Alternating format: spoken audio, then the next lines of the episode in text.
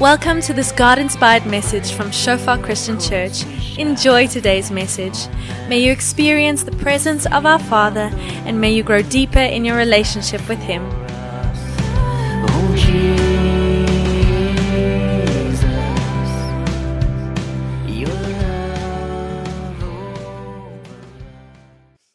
And we're busy with a sermon series called 126 Jesus. And our title for tonight is Part 2 Calm in His Presence, Relaxed in His Will.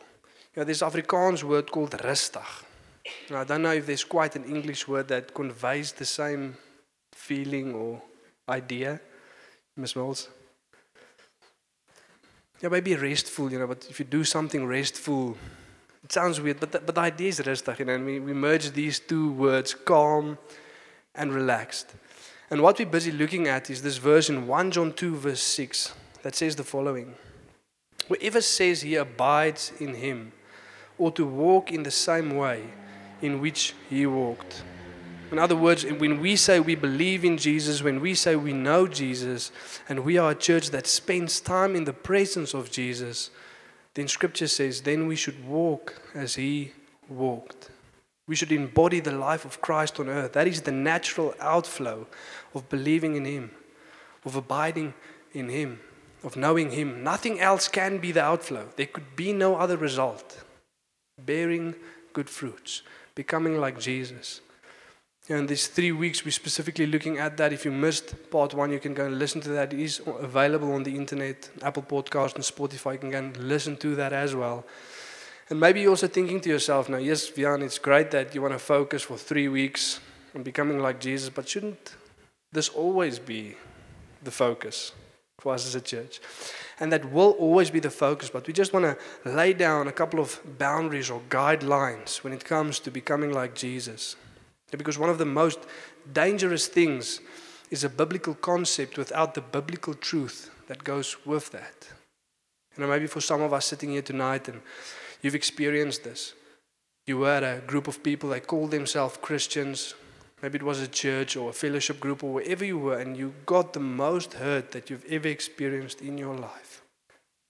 Now, how's that possible?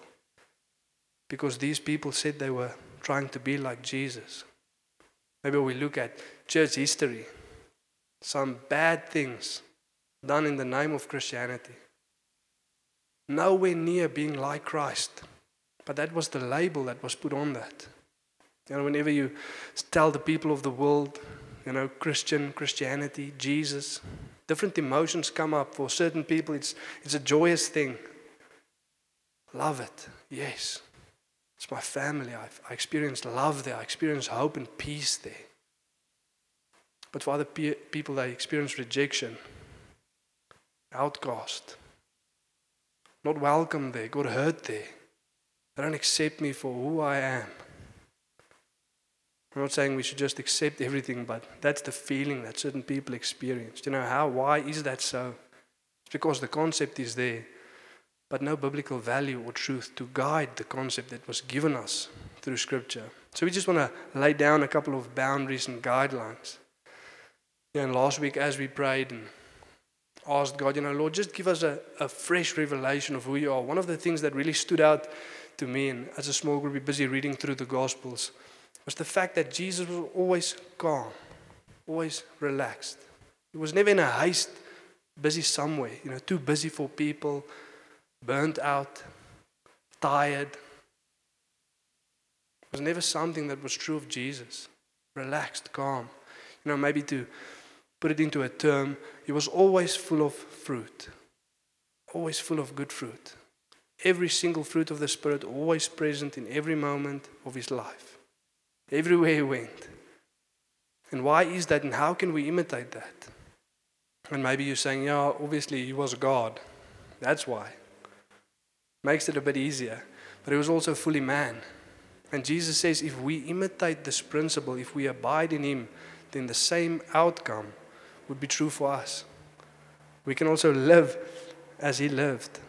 You know, and this calmness and this relaxedness that Jesus approached life with is very in contrast to what we see today. You know, even when I, I Googled the definition, I was looking for this better word for the word rustig. And when I Googled, you know, the opposite of haste, doing something and always being busy, the opposite of that was procrastination. You know, the world's like if you're not in a haste, then you're busy doing nothing. That's our definition of it. And it kind of seems that way. And the idea that the world pitches to us if you're not constantly busy, you're lazy, you're not doing what you should do. A great lie sold to us by the enemy, constantly keeping us busy. The man that is always in a haste cannot discern the will of God for his life. Because we are not called to run everywhere.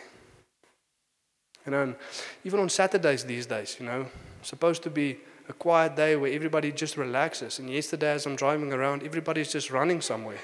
Don't know if you noticed that. Don't know what was wrong. And I just told myself, no, I'll not do that. I'm going to be like Jesus. going to be relaxed, eh? Hanu says, Amen. Amen to that. Sanctifi- sanctification needs to happen in this place, you know. Poor Aubrey, he didn't jog for a whole year maybe, and he even got, you know, caught up in the world system, and there he goes running. And he's feeling it today. Wasn't a smart thing, you know. We should learn from his lessons. But everybody is in a haste, you know. Everybody's busy running somewhere, busy doing something, and when when we don't live like that, it seems weird to the world. We actually, you know, there's a thing that they said you should stop glorifying the phrase busy. And we actually kind of feel nice when we say that. And how's it going? Oh, very busy. Very busy, very important, very busy. That's my life. When we do that and we feel like that sometimes, you know, but the truth is, you know, and I've spoken to a couple of people, and if you feel like that, you know, this morning I got a couple of smiles. But it's only the first week of March, and people say, Yes, I think I already need a vacation again. I'm already tired again. I was so busy at the beginning of the year. I think I need a vacation again. Who, who maybe feels like that? Come on, who, who said those words? And then it's fine, and there's going to be busy times in our lives, and there's going to be times when we, we're really busy, we get a bit tired. But if we constantly feel like that, if we're constantly busy, never have time to calm down or to relax, then we're doing something wrong. It's not the life that God intends for us to live. It's not certainly not the life that Jesus modeled to us. You know, the generation that we're living in and the times that we're living in, very, very weird times, restless times. People say that this is a restless generation. Can't find rest. Distracted generation. You know, the teens these days, it's normal for them to watch three different screens. Distracted. Always busy with something. I have the TV on, there's something playing, but I also have my iPad here, and that's busy playing something else, and I'm also on my phone on social media. Yeah, even some of the older people, two screens. Busy with the TV and my phone. Social media, YouTube, whatever it might be, but there's also something on TV. Very distracted, very restless. We can't quite switch off. And if, if you're a woman now and you have a husband, don't, don't take ammo to go and tell him this at home. But also a lack of being present.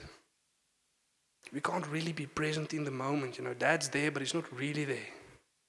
He's thinking of something else. We're in a meeting with someone, my phone's there, and I'm busy speaking to you, but the moment it vibrates, I'm wondering, oh, what's this? Who's calling? You know, who's, who's saying something? What is it? Distracted. Can't be fully present.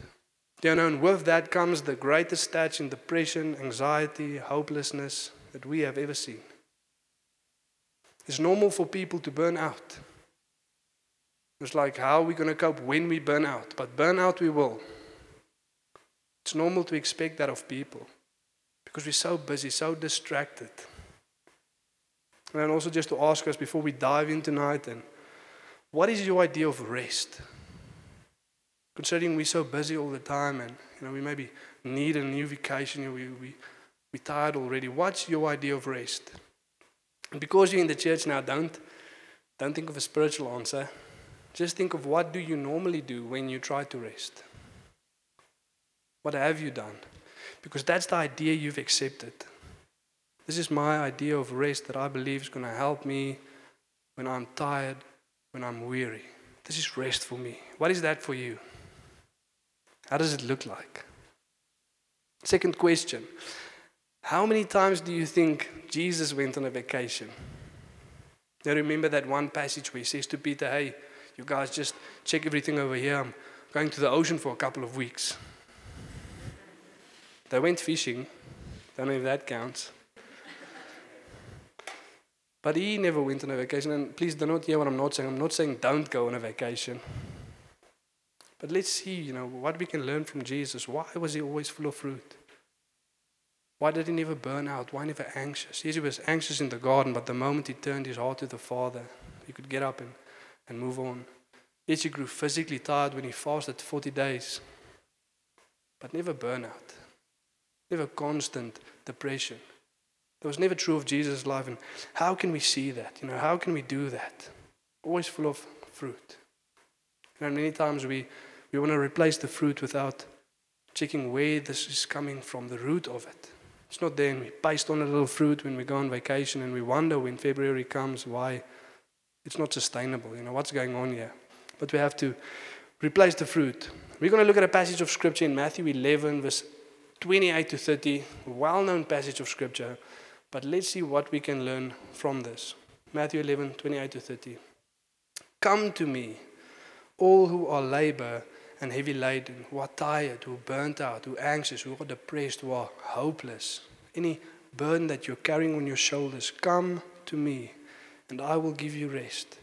Take my yoke upon you and learn from me, for I'm gentle and lowly in heart, and you will find rest for your souls. For my yoke is easy and my burden is light. You know, and the first thing that we notice when we read this passage is God's idea of rest looks a little bit different from ours. Especially this idea of vacation. You know, many, many times we think of rest as something passive. I'm going to stop doing something. I'm going to rest from this. I'm going to break away and I'm going to go somewhere and stop doing that for a while. I'm going to rest. But now we see that God's idea of rest is an active rest. There's yoking that's going to be done. There's still a burden to bear, but it's a light one. You know, yoke is that thing that you put around an ox's neck when he pulls a plow or a carriage or a horse, you know, the things that we put around their necks. That is what Jesus is speaking about here. You know, why don't you put this thing around your neck, pull this plow and rest? It's like this makes no sense. This is not our idea of rest. Jesus, don't, don't you, maybe he was a bit tired here and he got the words confused. Maybe he meant, no, put down the yoke, put aside the burden, and go lie down for a while. Take a nap, drink some water, get up, put it on again, and then we'll continue. Maybe that is what he's trying to say. But no, we see that there's an, an active rest that happens here, what Jesus is speaking about here. And he also says that we can learn this from him. Part of putting on the yoke is learning from Jesus, but he also modeled this in his own life. So, where do we begin? Verse 28 Come to me, all who labor and are heavy laden, and I will give you rest. There's no giving of the rest there's no coming to Jesus. You know, and it's interesting, and I've spoken to a lot of people that have said the following words I'm just so busy and so tired when I come home or when I wake up in the morning, I don't have time to set aside to spend time with God. To translate that into a different picture is saying, I am too thirsty to drink water. You're too tired, too busy to spend time with the one who gives rest. It's not going to work, and you won't find rest until you come to Him. He's the only one that can give you rest. You know, inherently, we as humans, by nature, we were made to spend time in the presence of God. We were made for God. Saint Augustine has this wonderful quote, and he says, Our hearts will remain restless until we find rest in Him. But without Him, there will be no rest. There will be a restlessness. Even though you're on vacation for a year, there will remain a restlessness in your heart until you find rest in Him. He is the only giver of rest. And then, if you're too busy to spend time with God, then you're busy doing something that you should not be doing. I remember we were going to PE a uh, PE a couple of years back, and, and Murray went to preach there at a certain congregation. And he said that God will give you enough time to live out His will for your life. You will never have enough time for extra add ons and stuff, but for the will of God for your life, you will have enough time. Every person is called to first and foremost spend time with God. There's a beautiful passage of scripture in Mark 3, verse 13 to 14, which says Jesus went up on a high mountain and he called to himself those whom he himself desired, and they came to him. And he called them so that they might be with him and that he might send them out to preach. The being with him is essentially a part of each and everyone's calling. And if you don't have time for that, then you're doing something outside the will of God for your life. Because that is where you find rest. And also to say vacation is a coping mechanism if the main idea is not to break away to spend as much time as possible with God. You look at your vocations and there's no more time with God, it's just a coping mechanism. It's just something that distracts you from the tiredness that you're experiencing. And we're wondering why it's February, end of February, and I already feel tired. Why is that? Because you never rested, because you never spent time with God. You were just distracted from the restlessness within you, from the weariness within you. It was always there. Just distracted from it a little while. And it didn't take long for it to reappear.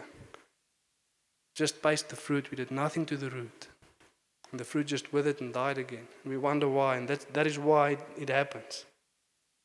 And when we look at the life of Jesus, in his busiest moments, he always made time to spend time with the Father. Nothing stole from that. Nothing kept him too busy to go to God. Just two scriptures that illustrate this point. Mark 1, verse 35. And rising very early in the morning, while it was still dark, he departed and went out to a desolate place, and there he prayed. Matthew 14, 23. And after he had dismissed the crowds, he went up on the mountain by himself to pray. When evening came, he was there alone. And that last passage speaks about feeding the crowds. They were there for a long time, quite busy, quite tired. And his first instinct is not to go and take a nap, but it's to spend time with the Father, to go to the one who gives rest. That is the first thing that I'm going to do. And a lot of other places in Scripture. Always calm in the presence of the Father. Jesus first goes and he prays and he sets himself aside unbothered, calm in the presence of his Father. And we are called to be calm in the presence of Jesus. You know, and a point that I also want to make is not only, you know, for us, and many times we do that, you know, we, we set ourselves aside maybe in the morning or at night and we're going to make time and spend time with God, but then we're going to rush out of there. And we're going to run around, we're going to do a, a bunch of things, and at night we're going to come and sit again. And there was this two moments of, of rest and calmness, but the rest of the time it was quite hectic. But just to teach ourselves that God is always present, He is everywhere. So as you go through your day, as you drive to work, as you go to that meeting, as you sit down to work, won't you start everything just by prayer? It doesn't have to be long, just a quick prayer. And also, not, Lord, come and bless what I'm about to do. No, but Lord, Make me aware of your presence in everything I do. Make me aware that you are here, Lord. What you want to do, what you want to say, where you want to lead. Just that prayer. Amen. And then you go about your day. Day one, you probably will forget. You'll arrive home and it's like, oh, shucks, I forgot totally. Maybe it'll take you a week and remember, oh, ah, shucks, I totally forgot to pray as I went through my week for everything. It's not something that comes naturally. But let's be intentional about doing that, about being aware of the presence of God in our lives. Takes us to point number one. Find rest in the presence of Jesus. And you can do what you want to do of whatever the world has sold to you about this idea of rest. If Jesus is not present and you, you are not present to Jesus, you will not rest. He's the only one that can give you that rest. You're going to get it nowhere else. Like I said, you can go on a year long vacation, there's going to remain a restlessness within you. Something that's still bothering. That anxiety is still there. You know, some people literally come driving home from vacation and their anxiety starts to come back. that hopelessness starts to come back. Because I put a fruit on the tree, but the root is still there. You know, and when we are intentional about abiding in Him and spending time with Him, then the fruit is lasting. Without intentional abiding in Christ, there will be no lasting fruit. John 15 Whoever abides in me, it is he that bears much fruit. But apart from me, you can do nothing. There'll be nothing good that comes out of our lives. You know, maybe you're saying literally, yes, Viana, I, I hear what you're saying now, but I don't know, what, what should I leave? What should I put down? What should I stop doing? Because I don't seem to have time. And the truth is, and we'll see this through the rest of this passage, is that it's one of two things. You either have a yoke placed on you that is not of God. It's either you placed it there yourself or the world is wanting to put it there for you. Or you're not immediate in your obedience to what God has called you to do. You're waiting till it piles up, and then by default, we'll be too busy again if we don't immediately obey the things God has called us to. But let's quickly look at this yoke. Matthew 11 29. Take my yoke upon you and learn from me, for I am gentle and lowly in heart, and you will find rest for your souls. As soon as we take on this yoke, as soon as we start to learn from Jesus, then comes the rest. Because the moment we go to Him, there'll be a yoke to put on. There'll be a teaching waiting for us. What is this yoke that Jesus is speaking about? He's speaking about His will for our lives. You know, Anu basically did the sermon in a under a minute, you know, with that word that he shared. Praying, going to God and being there with Him. And He will reveal His work, His will to you. And if we live that out, then you will bear much fruit. So if you need to be somewhere else, that was the sermon. And you're welcome to, to leave. This is just the extended version of that. Um, but God is faithful in, in just putting us putting it there for us, you know, the word confirming what He wants to say. So the, the different yokes, the different wills that is on our lives is either our own will or the yoke of the world. Sometimes there's something that we want to do. And maybe God has even told you that that is not from me. I didn't call you to do that. It's keeping you busy. It's making you anxious. Because whenever we want to do our own will, we need to support our own strength. This I'm going to do in my own strength. I'm not going to lean on Christ. I'm going to lean on myself. The result, that'll be up to me. And I'm constantly anxious. Will this work out or am I going to be a failure? You're not called to live that way. Do not lean on yourself. Remove that yoke from you. The other one is the one of the world, what they expect of you. People want you to live a certain life, expect, expect certain things from you. The world's definition of success and what we are called to do is different from that of Christ. It's a different yoke, it's not something we are called to carry. And Jesus also shows us what we should do whenever this temptation comes and the world wants to come and distract us. It, it's not something wild, you know, that causes us to go into sin or drastically away from the will of God, but you only have a limited time. Every time you say yes to someone, to go and do something, you have less time for something else. There needs to be godly boundaries in our lives. See what happens. Just after Jesus went and prayed in Mark 135, the following happens. Mark 136 to 38. And Simon and those who were with him searched for him. And they found him and said to him, Everyone is looking for you. Lord, the world's waiting. The people have come, the crowds have gathered. And they don't want you to do bad things, they want you to preach to them, they want you to heal them, they want to spend time with you. And what does Jesus reply? He says, Let us go on to the next towns that I might preach there also, for that is why I came. It might be a good thing that these people want, but it's not currently the will of God for my life. It's not what I'm supposed to do now. It's going to keep me busy, it's going to distract me from what I was called to do. And then maybe in that instance, you can just hear the disciples but, but Lord, don't you want to speak to them? Don't you want to heal them? And at that moment, Jesus would answer, Even if I wanted to, I'm also not here to do my will, but the will of Him who sent me. And we read that in John 6 38. For I've come down from heaven not to do my own will, but the will of Him who sent me. And I'm not saying that Jesus and the Father had, had a different will, it was always aligned. Exact same purpose. God three in one, always united. But what Jesus is saying, even if it should have differed, it's not why I came. I came to please one and one alone, and that is the Father. I've come to live out His will for my life. And Jesus is saying the same yoke that I placed on myself, I'm calling you to place on you. I've set the example. I won't expect something of you that I didn't do myself. But I lived in the will of the Father. Won't you do the same? Takes us to point number two. Find rest in the will of Jesus. And to say to us tonight, you don't have enough time to live out your will for your life and God's will for your life. It's not enough time. You don't have enough time to live out people's will for your life and God's will for your life. You don't have enough time to please God and to please man.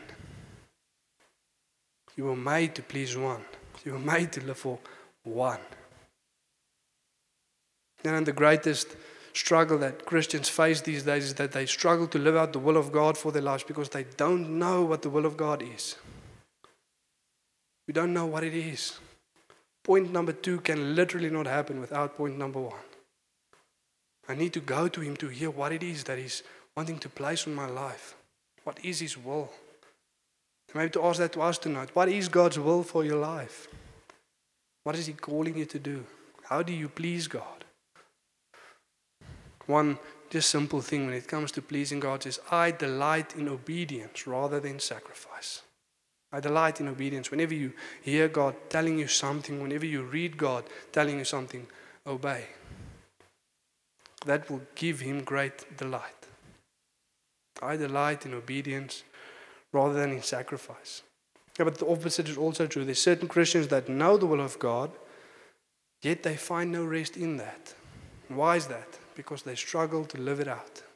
It's one thing to know the will of God, it's a different thing to live it out. Difficult. Now, the points tonight are, are quite simple, but they're difficult to live out. Point one and two, that's the easiest. Coming to Jesus, asking Him what His will is for my life. Then comes the living out part. Then is when it gets a bit difficult. Not because it's a, a heavy burden to bear, but because there's something wrong in the human heart. We'll take a look at that in just a moment. Now, the rest of Scripture speaks about this yoke that we place on, or the will of God that we should live out for our lives. The Old Testament calls it paths, paths that we should walk upon. We read in Jeremiah 1, verse 16 Thus says the Lord, stand by the roads and look, and ask for the ancient paths, where the good way is, and walk in it, and find rest for your souls. As you walk in it, you will find rest for your souls. As you actively obey, you will find rest for your souls. It has always been that way, and it will never change. Never will it change. But the world has come and sold us a lie now it's going to be difficult to obey God. It's going to be hard for you, it's going to be tiresome. It's not going to give you rest. That is not the truth. You know, and the inescapable truth that we read from this passage is that the fault lies not with God. Like Anu said, there's a, there's a weird idea that the world wants to sell you that you don't know the will of God for your life and you can't find out. That is a lie. God is constantly inviting, come to me, put on the yoke, learn from me, ask where the path is. I want to show that to you. I want to make myself known. To every person, God doesn't want to hide himself.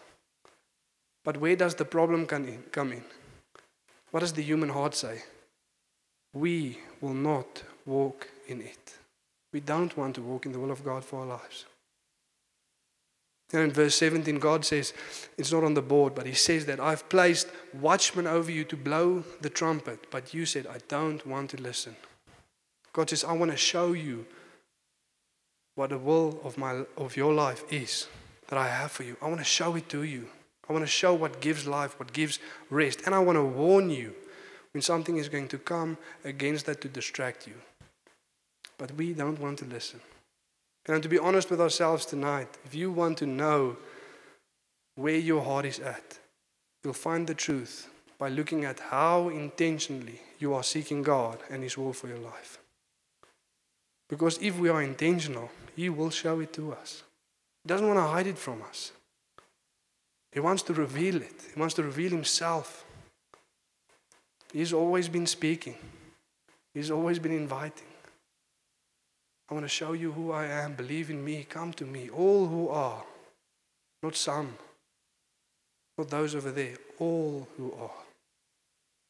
And I want to teach you things. I want to place my yoke upon you, but it's light. It's not heavy. It's a good thing.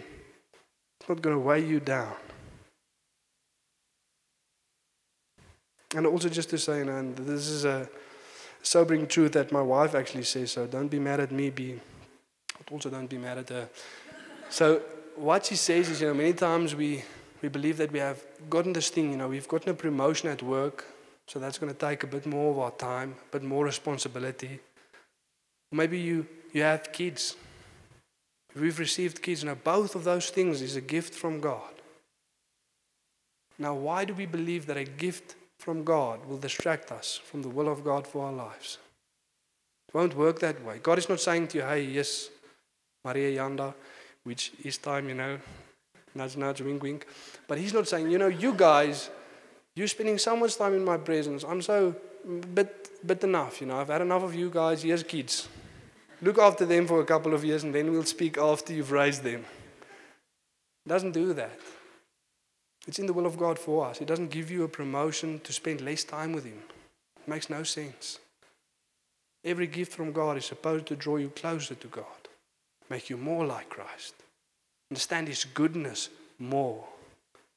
It's going to be difficult, but if we're intentional, He will give rest. He's saying to that, that weary mom, Come to me, I'll give you rest. I want that for you. But come, come to me. That takes us to the third point. Find rest in the immediate obedience to Jesus. And the, the reason I say immediate is when we read the Gospel of Mark, uh, every now and again, Mark will make a statement, and immediately Jesus went to the synagogues. Immediately, he made his disciple get into the boat and cross to the other side of the sea. Immediately, he went to a certain place. And it might sound like you know he's a bit busy or in a haste, but that's not the case. It just shows that he was immediately obeying the will of the Father. Immediate obedience. That's what Jesus was busy with. You know, and this is not some weird you know, spiritual truth for only the spiritual areas of our lives, but this is a truth for every area of our life. Did you know that God also wants you to be immediately obedient at work? If you believe that your work is from God, then every task at work is a task from God. Yay! Eh? Where's the excitement? Come on. He's given you that work, then every task that you have at work is a task from God, and you need to immediately obey that. Why? Because when you get home tonight, the will of God for you is to be present with your family, not busy with other things because you waited too long. His will is that you would be there for your wife, your husband, your kids, spend time with them. That is His will for your life. Never any form of procrastination is never the will of God. Yay. Let's be honest. Come on, who's the procrastinators? Yes, there's some honesty over there. Any form of procrastination. You, you either have to decide between two things. Either the thing that you're not about to do is not what God has called you to do, so I won't do it at all. Or if it is something that God has called me to do, I'm going to be immediately obedient. Otherwise, it's going to pile up, and there's going to come a day when I have to rush again.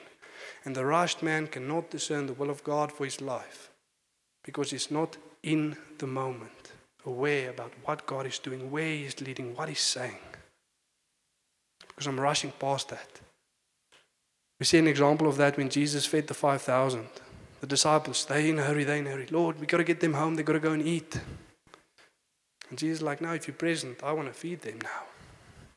Won't you go get some bread for them? No, Lord, where? And if they spend that morning in prayer separate with, with the Father, they knew, oh, supply is going to come. They were going to fetch that little boy before, he, before Jesus asked. I want to feed him. We know, Lord, here's the boy. We know what the Father wants to do. We're not in a hurry. We're not rushed. We know what you're up to. And we always want to know. We always want to be calm in the presence of God, relaxed in His will. And I want to end off with this last scripture in Matthew 11 For my yoke is easy and my burden is light. Jesus saying it's not like the one of the world. Now, how heavy a burden it is to bear to always worry about what people think.